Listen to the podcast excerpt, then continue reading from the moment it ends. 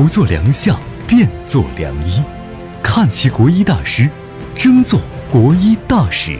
欢迎来到华夏盛堂。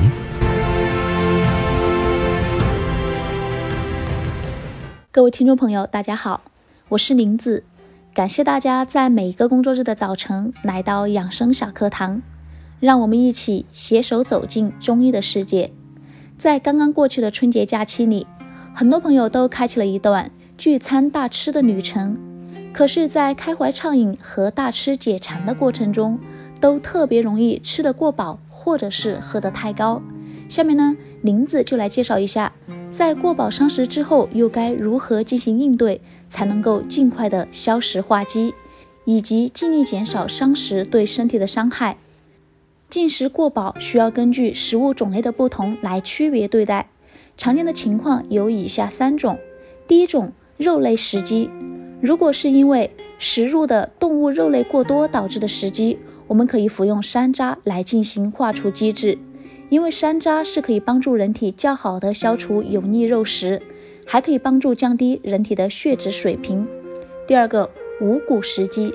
若是食用米面五谷过多导致的食积，我们就可以服用麦芽或者是稻芽来化除积滞。二者的区别在于，稻芽有补益作用，但化积之力较小，适用于虚弱体质或者是幼儿和老人；而麦芽呢是没有补益作用，但化积之力却是比较大的，常用于体质不弱的各种食积之人。第三种，蔬果食积。假如是因为食入的蔬菜水果过多导致的食积，我们就可以服用神曲来化出积滞。因为神曲不仅可以帮助人体较好的化解蔬菜水果的积滞，还有一定驱寒散结的作用。除了上述三种情况之外，很多时候人们无法确定是哪一类食物吃得过多，那就可以借助萝卜的化食之力了。当然，应该注意的是，萝卜生吃是破气化积为主的。而煮熟之后食用，则是以消食顺气为主了。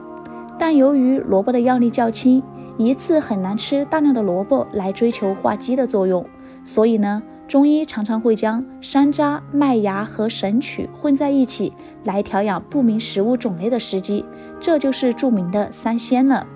现代人囫囵吞枣式的吃饭习惯，使得大多数的食物都在很大颗粒的状态下就进入了肚子。再加上生活习惯的不好，使得消化酶的分泌不足，这让身体吸收到体内的营养比例就比较低。所以啊，平时一定要养成细嚼慢咽的习惯，对于保护牙齿健康以及帮助消化吸收都是大有益处的。那种狼吞虎咽式的进食习惯都是百害而无一利的，我们应该及时的改掉。朋友们，在二零二一年，我们更要用因用制养、善用善养的灵活养生方式。懂得随机应变，才能够真正的把握自己的健康哦。本节目由华夏盛唐荣誉出品。